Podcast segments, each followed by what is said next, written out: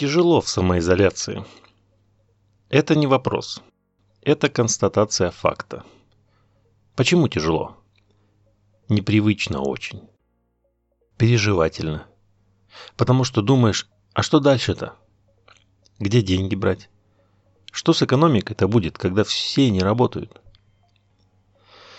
Как-то я прочитал автобиографию яхтсмена, потерпевшего кораблекрушение и за 76 дней пересекшего Атлантический океан на надувном спасательном плоту. Рекомендую.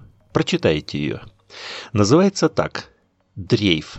Вдохновляющая история изобретателя, потерпевшего кораблекрушение в открытом океане».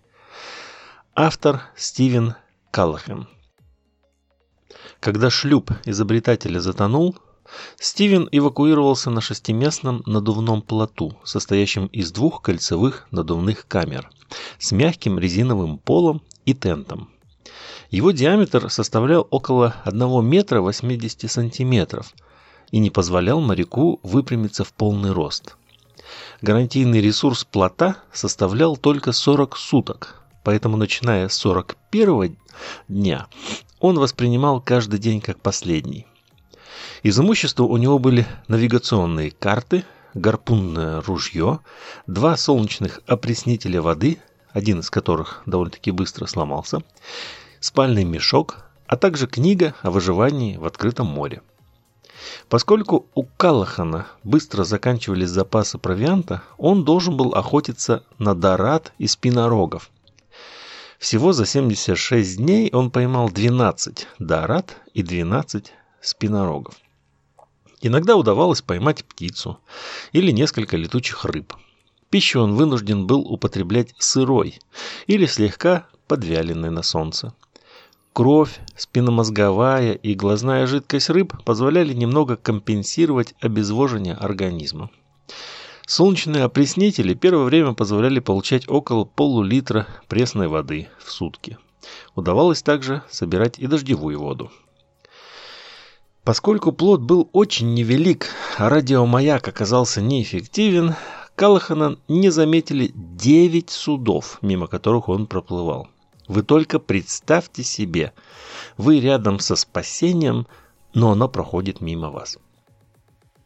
На 41-й день дрейфа он убил, но потерял крупную дораду, а на 42-й сломал гарпун и распорол одну из двух надувных камер своего плота.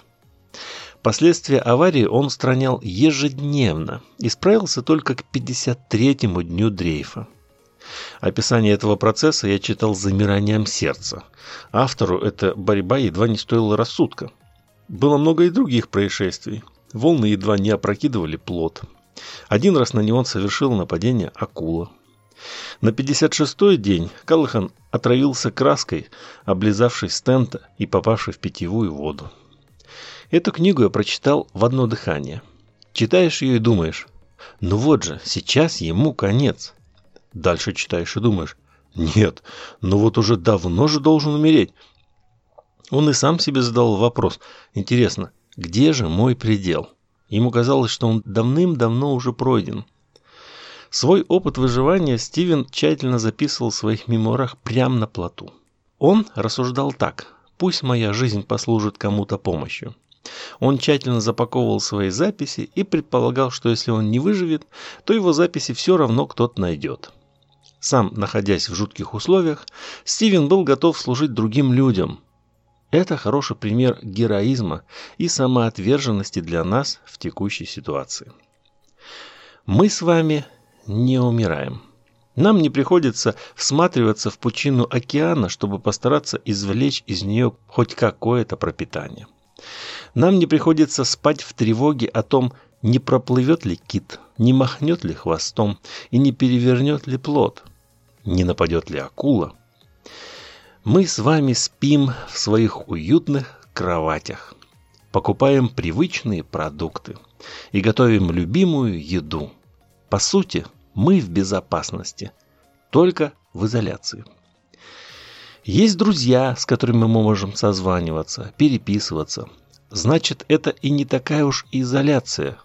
Ведь верно?